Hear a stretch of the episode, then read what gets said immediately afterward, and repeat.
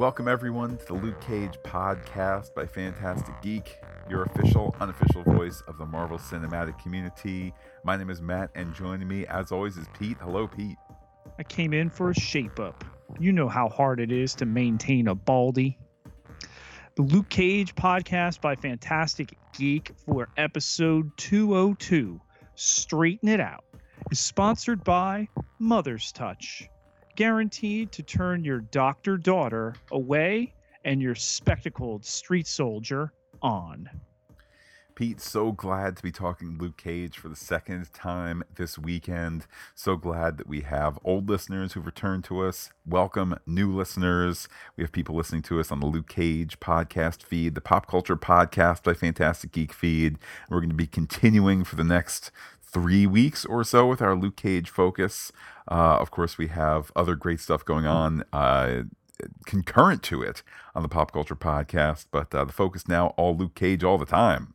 Yeah, hitting that cloak and dagger. We got our Incredibles review out. We're going to be hitting some more Star Trek Discovery this week. It don't stop at Phantastic Geek.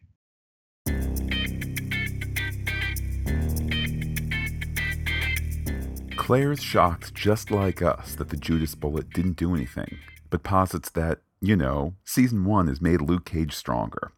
Let's test that out on the football field with football's Todd Bowles for real and ESPN's Jemele Hill and Michael Smith, played by ESPN's Jemele Hill and Michael Smith. What follows is a fun montage of Luke Cage tearing things up on the field with a rep from Nike ready to talk sponsorship with Bobby Fish. The title sequence shows the episode is written by Akela Cooper and directed by Steph Green. At Harlem's Paradise, Mariah is upset about alternative facts. You know, the ones about Judas bullets being supposed to work or not. She's also drunk and wants so badly to go legit. Shades in on the case, baby, he says, all smoldering and such. Later, she's told her poll numbers are down, and that's affecting her legit perception. The solution reunite her with her estranged daughter, who's back in town, and she'll come off as Mama Harlem. So, see her daughter Tilda, she does, at Tilda's holistic medicine shop called Mother's Touch. On that note, Mariah really, really wants to be a great mom now, and totally not for, you know, poll numbers. Time passes, and at Tilda's shop, Bushmaster arrives with the shopping list. Tilda is nervous but fills his order. At the busiest NYPD precinct in the city, or maybe the only one there's a set for, Misty is on light duty and sees her old friend Nandi, who's taken up Misty's desk. Misty's getting it back, though she's not getting a chance to question Arturo Rey. Later, Nandi is upset that Misty is sniffing around the Arturo investigation, and Nandi shades Misty for getting sympathy on account of her missing arm. But Misty talks to Arturo anyway, reminding him that anything connected to the incident could end him up in a black site prison, or maybe the nicer club fed if he plays ball. The conversation doesn't last long. Rey's lawyer drops multiple arm slash hand puns while Arturo walks on bail. Even later, everyone in the precinct, or at least everyone in the room with like two desks and 15 people staring at Misty, nonetheless, that gives her an opportunity to set the record straight for everyone. She's got one arm, stop staring, and get back to work. With Bushmaster, he's pulling out last episode's bullets out of him. Not easily, but a heck of a lot easier than the rest of us. That's intercut with Bushmaster walking down the street, seeing boys playing Me Luke Cage, no, me Luke Cage. He sees an old friend across the street, but the waiter doesn't seem to reciprocate. Nonetheless, they end up at the bar, and the waiter might be the source of Bushmaster's power. Or does it come from within? What he needs is more nightshade, and Mariah's heart, and Luke Cage's crown. At least he won't need a bullet. At Pop's barbershop, Reverend Dad stops by with swagger and, why don't you come see me sometime? Luke isn't in a talking mood, though Claire, who arrives just after Rev Dad leaves, values patching things up with the father. Later, Luke is updated that Arturo has walked, and they give a really nice bit of map exposition with Arturo maybe out of the picture. Mariah will try and sell to Nigel or Cockroach. Everyone got that? Shades and Comanche go to see Arturo, who's angry about the Judas bullet. Some of those things that you shouldn't say about a lady in Espanol or in English Arturo says them and gets a bullet to the head by Shades, with Comanche taking out the goons. NYPD arrives long after Mariah's crew is gone, with Misty arriving, but uninvited. She stares and pieces it all out in her mind, before getting kicked out by her mean detective counterparts. Misty info shares with Luke, and he reciprocates. Misty gets info on Drea Powell, so Luke goes there. Drea's son has been knocked around by mom's boyfriend, but Drea isn't talking. The neighbor, however, offers Luke a location on Dontrell and some coffee. Luke takes the former, passes on the latter, and goes to the warehouse where Cockroach and crew are playing dice and such. Everyone clears out, but not before Cockroach fires a big gun and Luke is sent out of the window. Meanwhile, Mariah is upset to hear old Artie is dead. Comanche reminds her that she's got plenty of options, but Mariah doesn't want to hear it. Back at Pop's barbershop, Bobby Fish is talking Nike into quite a payday and counsels Claire to act less like Luke's mother and more like his woman. Man, no one tells Claire to cool it, but she takes a call from Luke to help get his dislocated shoulder back into place. They also name check Jessica, Danny, Matt, as well as recap season one of Jessica Jones and Luke Cage. Uh, and if you want to help Claire, stay out of Luke's GD head. That's no way to talk to a woman. At Harlem's Paradise, Shades updates Mariah. The Jamaicans are ready to pay, but it's not Nigel, some other guy. Tilda comes in, willing to give mommy one more chance. Mariah introduces her daughter to Hernan and, um, Darius. Now it's both Comanche and Shades who are dismissed from the room. Cut to Reverend Dad James preaching about the toxicity of wrath as Claire arrives, and intercut, we see Bushmaster taking his herbs. We also see Cockroach throwing Dre around, the neighbor overhearing, all while the Reverend talks about the poison of hate, the hate inside. Luke gets the call about Drea and knocks the door off its hinges. It's satisfying for us to see Cockroach smashed around the apartment, furniture turned to kindling as Cockroach gets beaten, but Luke sees Drea and her son watching, and the Reverend's words come back to us. Luke is feeding the toxicity of wrath to end the episode. As we start to dig into this episode, Pete, I just want to take a moment to tip my hat to the construction in the story here of of something going against the normal TV archetype. You know, here we have Mariah Dillard, not the uh, not the widow looking through the window, not the mom cooking uh, stir fry at home. No, Pete. Not only is she a businesswoman, she's out there. She's enjoying herself physically. She's got the younger boyfriend.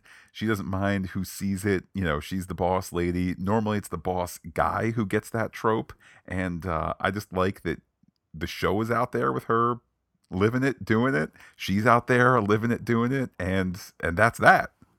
I mean, it's clearly a subject of irritation for Shades and the people in his sphere of influence. So it's going to be interesting to see how that moves forward for everybody not named Arturo Rey III. With that, Pete, now we're going to talk some bad. Mm, Shut your mouth. We're just talking about bad guys.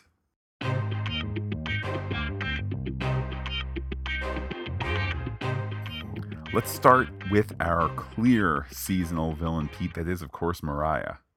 This makeover mission that she's on, given the trouble she's had from the scandal from her uh, cousin uh, Cottonmouth in season one, and and that kind of holdover is really interesting. I mean, who knew, Matt? She had a daughter. Suddenly, we're we're meeting Tilda for the first time. Somebody who seems to operate squarely within the framework of the law and care for her customers. So I think this is going to be really interesting to see we we know Mariah is trying to manipulate here, and and that uh, scene is just loaded with subtext and the way she turns things around. But she's got to take it on the chin so that she can get what she wants. When in doubt, narratively, go personal, go family, and I like the story has done that. I think in other hands, it would be kind of like you know, and tonight, not even tonight, today on General Hospital, secret daughter that you never knew about returns for the first time. Uh, here, though, it just feels, I don't know, it feels honest, it feels earned, and we of course see the truth, which is, you know, she wants to reconnect with her daughter to get those poll numbers up, nothing else. Well, we talked shades, Matt. He continues to be somebody to soak up time as a bad dude here. His impulsiveness killing Arturo Rey III in cold blood over an insult to Mariah. I kind of liked it as a character moment. Uh, of course, it's not something I particularly recommend in real life, but uh, to me, it felt it, felt very earned, and I think it also spoke to a certain honesty and earnestness that he has in his relationship. I don't think that he's uh, I don't think he's trying to stoop his way to the top, at least not yet.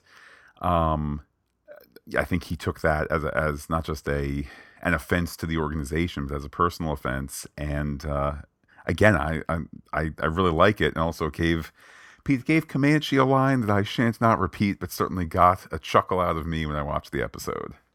I was really kind of shocked at the line, and you know, using our uh, clean iTunes rating as as we do, uh, and wanting to maintain that, I can't even repeat it. Um, but yeah, I mean, as a as a character affectation, the sensitivity that Shades seems to have over being with an older woman, over other people pointing out he's with this older woman, and then insulting her as a way to get at him. Well, Pete, in many ways, on the opposite end of the spectrum, at least when it comes to uh, you know, kind of cops and robbers, we have Nandi, the uh, the old friend and certainly current rival of uh, of Misty's there at the police precinct, somebody who has taken over uh, Misty's desk because you know no one at the precinct in any way anticipates Misty coming back or is in any way sensitive to her situation. More on that later. Pete, your thoughts on Nandi now? Yeah, once uh, a, a predecessor of uh, Misty's in high school at old DeWitt Clinton on the hoops team and now somebody who's taken over for her. Her and all these other cops that are insensitive to a now handicapped woman um, the one arm jokes we would expect out of bad guys matt but out of cops the the snickering and uh, the the stuff there, I felt that was some low hanging fruit. I was surprised at the whole that whole portion of the story. You want to, you know, kind of spice things up a little bit with like Nandi is the new Misty in the precinct or in in in that particular three room portion of the set. You know, okay, fine, I'll, I'll I'll give that to you for narrative purposes. She's the new you know she's the new cop out there on the really important beat you know in this case being the arturo uh, investigation. Um, all that personal sizzle i'll go for. As i said earlier you know when in doubt go for the personal.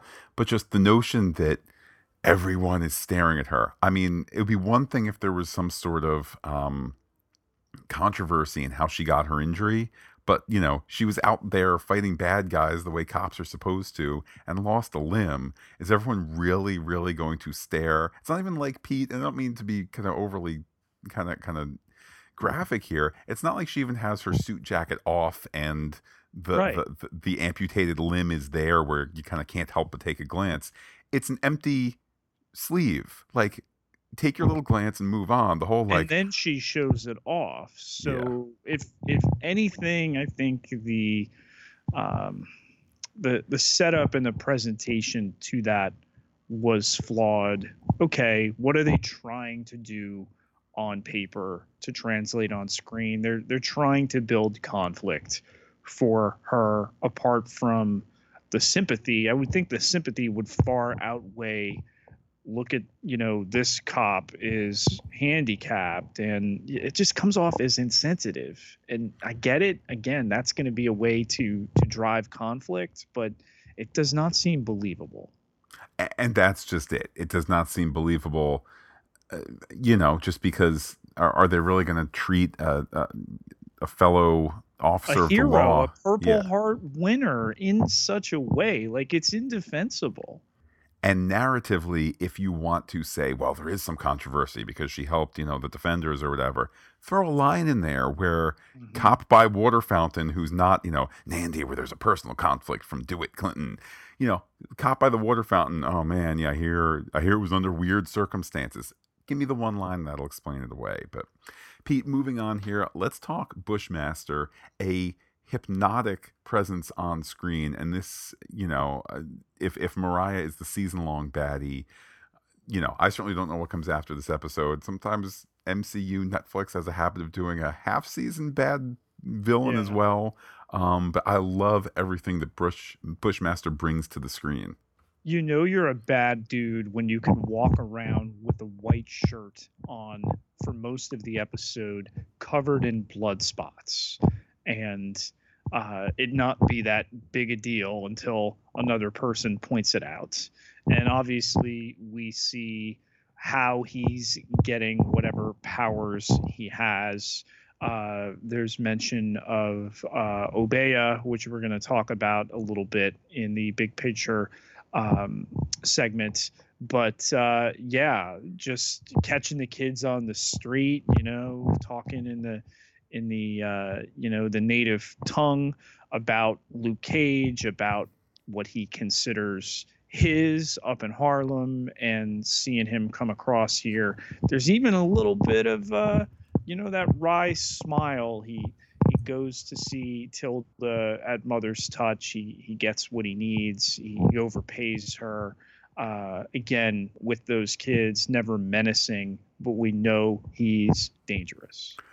I loved the addition, by the way, of Jamaican patois to these scenes. It, it added such authenticity, at least to my ears.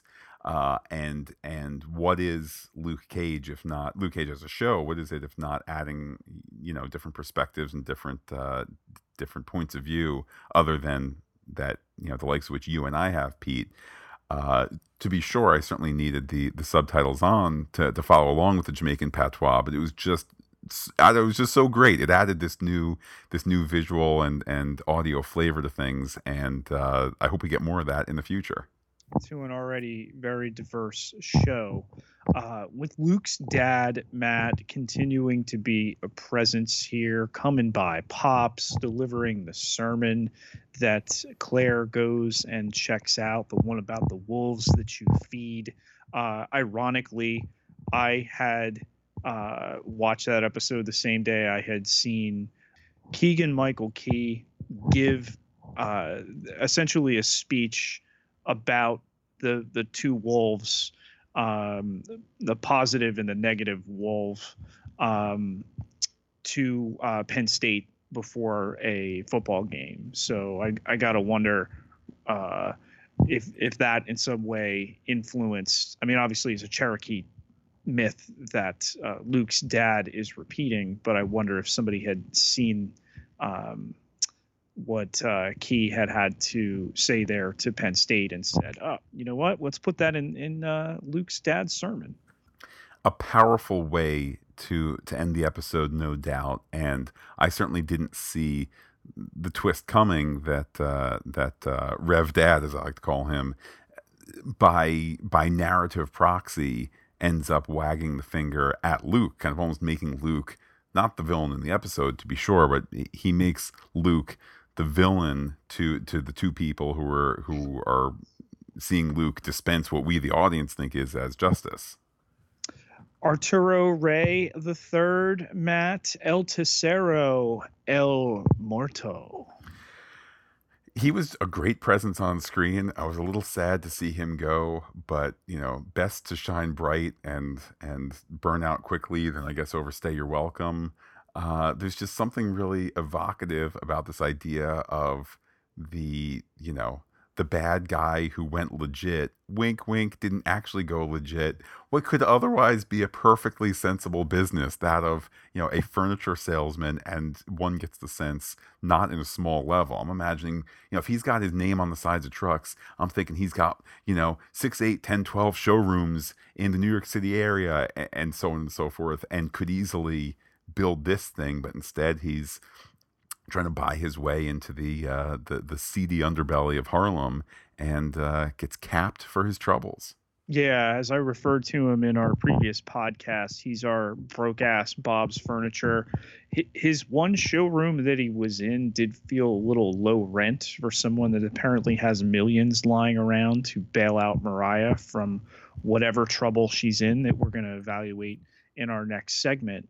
Uh, but uh, yeah, he's not going to be a problem anymore, unlike the continued presence in the MCU, Matt, of attorney Benjamin Donovan. Benjamin Donovan, a great presence uh, on screen to be sure. I think deftly used in this episode, even when he's uh, saying things aren't so nice to Misty. Uh, actor Danny Johnson really, really is a treat on screen. I mean, this is somebody who we've seen uh, on the other side of the glass uh, from Wilson Fisk. We've seen him in Daredevil episodes. He's been in prior Luke Cage episodes. Um, just, just I don't know, a really, a really kind of like Johnnie Cochran esque, but he doesn't come off as uh, as a copy. He comes off as his own kind of you know egotistical, high powered, successful attorney. Yeah, and again, needing to get a shot in there on Misty clearly aligns him with the bad guys. Last one, Matt, and I gotta wonder what his story is going forward, and that's Cockroach. Uh yeah, he certainly uh, certainly did not fare well in the end all and be all of this episode. Um, I think it's so interesting that somebody who we we you know could easily root against uh, is somebody that by the end of the episode we're feeling a little sympathetic to. Of course, brandishing that rather unique weapon, we still don't know what he shot at Luke that had uh, a greater effect than the Judas bullet dislocated his shoulder. Um, somebody who hits his significant other and her child, uh, that the little old lady in the uh, apartment next door wants to obviously see caught and brought to justice.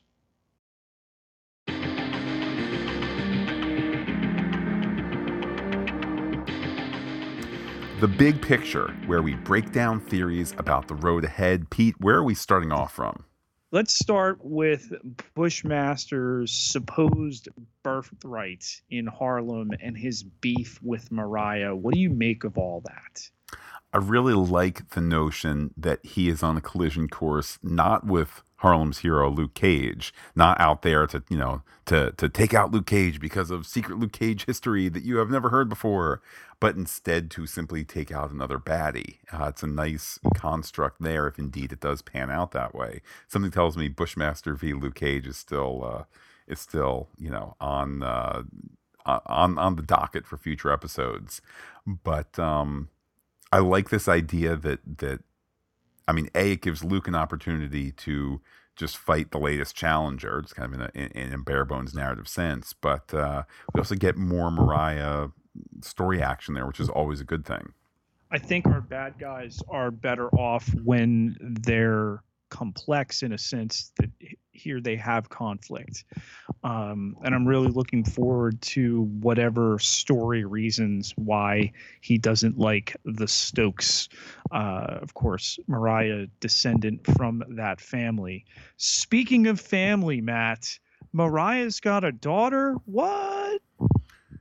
Yeah, I mean, I think it's look, as long as it bears story fruit, it's not a story sin. Is it a little, you know, out of the blue, like this never came up previously? Yeah, but you know, if if uh, Tilda is an estranged family member, I don't know that she would have come up a lot in conversation. And I think that it does the character of Mariah credit for her apparently squeaky clean, you know, kind of crunchy granola uh, daughter to to return at a time when it appears that you know Mariah is looking to leave the uh, the world of crime behind. Uh, she's also drinking more, drinking at nine thirty in the morning, things like that. So Mariah's on shaky ground, even though she feels like she's on a glide path to concluding this successful um, professional portion of her career, uh, illegitimate portion of her, her career, whatever it is. She she feels like she's kind of getting ready for retirement or the next chapter or whatever. But we know things aren't good, and Tilda is probably going to recognize that sooner than most. On the illegitimate end, we saw some pressure in the first episode on Mariah, but in this second episode, Matt, we hear the name Piranha for the first time, and Mariah and Shades are beholden to this as of yet unseen character. Yes, Piranha Jones referenced in uh, episode 201, I believe, where uh, where uh, the, the the lawyer saying, you know, invest in plastics. There, there's mention of Piranha there as well. Uh, certainly an old uh, an, an old comics character, somebody who I think it'll be really interesting. I mean, Pete, in my mind, it's not even an if, it's a when, when he shows up. Maybe at some point around the middle of the season when they usually clear out some bad guys and give us new bad guys. Um, uh, but I say bring it on. I mean, there are such fantastic characters in this show, kind of particularly at the mid level. You know, your your Comanches and such. Uh, I say bring on Piranha Jones. Pete, here's a theory question for you, and I ask it only because it, it's got to be asked, and listeners to uh, certainly to our uh, Agents of Shield podcast have heard us discuss this. I think in some of the the preview run up stuff for Cloak and Dagger, we've discussed this. Can we just assume that this season thus far, maybe the whole thing, is pre Thanos and not get overly concerned with, but wait, why isn't half of everybody dead? Well, uh, I think there's a very easy narrative trapdoor, Matt. Whoever gets dealt with uh, as the show moves forward, you know, like when they ended negotiations with Arturo, um, the snap happens, and all those people who have been dealt with, they were part of the snap. Matt, what's up with Luke not being impenetrable again? Uh, took the Judas bullet, bounced off him, but here's some other gun delivering some yet untold to us uh, ordnance, and it dislocates his shoulder. It could just be a matter of physics. Like it had enough boom to send him flying. Uh, dislocated shoulder. Thank goodness I've not experienced that. I understand it's no joke. But the flip side is it's also not, you know, a gaping through and through wound that took out three organs on the way. Um, so I think maybe it's just a matter of, you know, whether this is whether this is new tech or whether this is by new tech I say I mean to say whether this is the, the new kind of Luke Cage killer or whether this is just, oh man, I got a really huge gun um, to me, it just looked like a matter of physics where it can just blast him pretty far. And maybe the dislocated shoulder was from the fall, not the explosion. I don't know. Can we uh, promulgate the connection, Matt?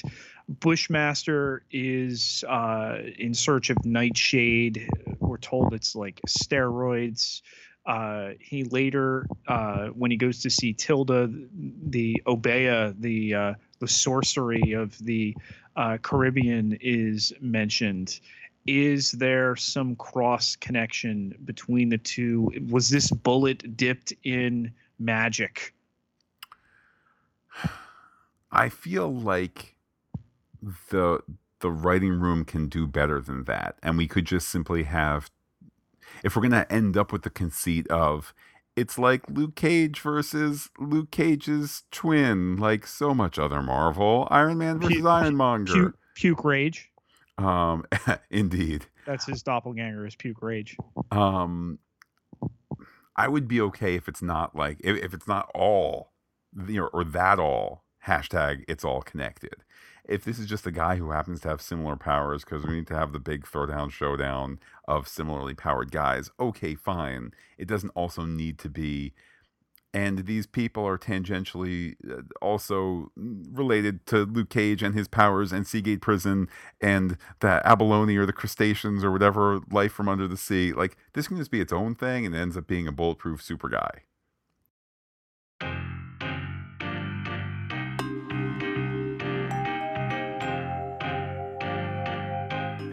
Word on the street where we hear from you, the listener. Pete, we got a tweet from our pal at Shmahu. That's uh, sh as in sh and ma as in ma and who as in h o o. Uh, he said, Pete, only 12 hours ago, because he knows he wants to get this stuff in, even though he's living on the other the other corner of the globe here. He says, I hope Luke Cage used some of his Nike money and left Cockroach's family an IKEA voucher after he finished with the apartment makeover at the end of episode uh, 202. Yeah, I certainly a savage beatdown there. I don't know if uh, any furniture maker, foreign or domestic, Matt, is up to uh, to remedying that situation. Well, maybe if uh, if Luke Cage the series takes a cue from the pacing of Cloak and Dagger, maybe we could have an entire episode dedicated toward uh, Cockroach tightening the cam bolts uh, and inserting the wooden pegs to build his new uh, IKEA uh, bookcase, and then uh, you know using the screwdriver to help build his new IKEA table. Wouldn't that be fun? Yeah. well, Pete, we love hearing from people, particularly as we make our way through Luke Cage. How can people be in touch with you? You can find me on Twitter at Peter, P I E T E R J Ketelaar, K E T E L A A R, 10,022 followers. Can't be wrong. And while I'm personally on Twitter as Looking Back Lost, do be in touch with the podcast. Comment on phantasticgeek.com. Be in touch otherwise Gmail, Instagram, Twitter, all Phantastic Geek. But wait, Pete, there's more facebook.com slash phantastic geek with the ph all one word like it today. We will be back on tuesday on both the luke cage feed and the pop culture podcast feed to talk more luke cage. We then got luke cage on thursday cloak and dagger on friday. So certainly busy times fun times. With that pete i will say adios to all our listeners and give you the final word. Me gone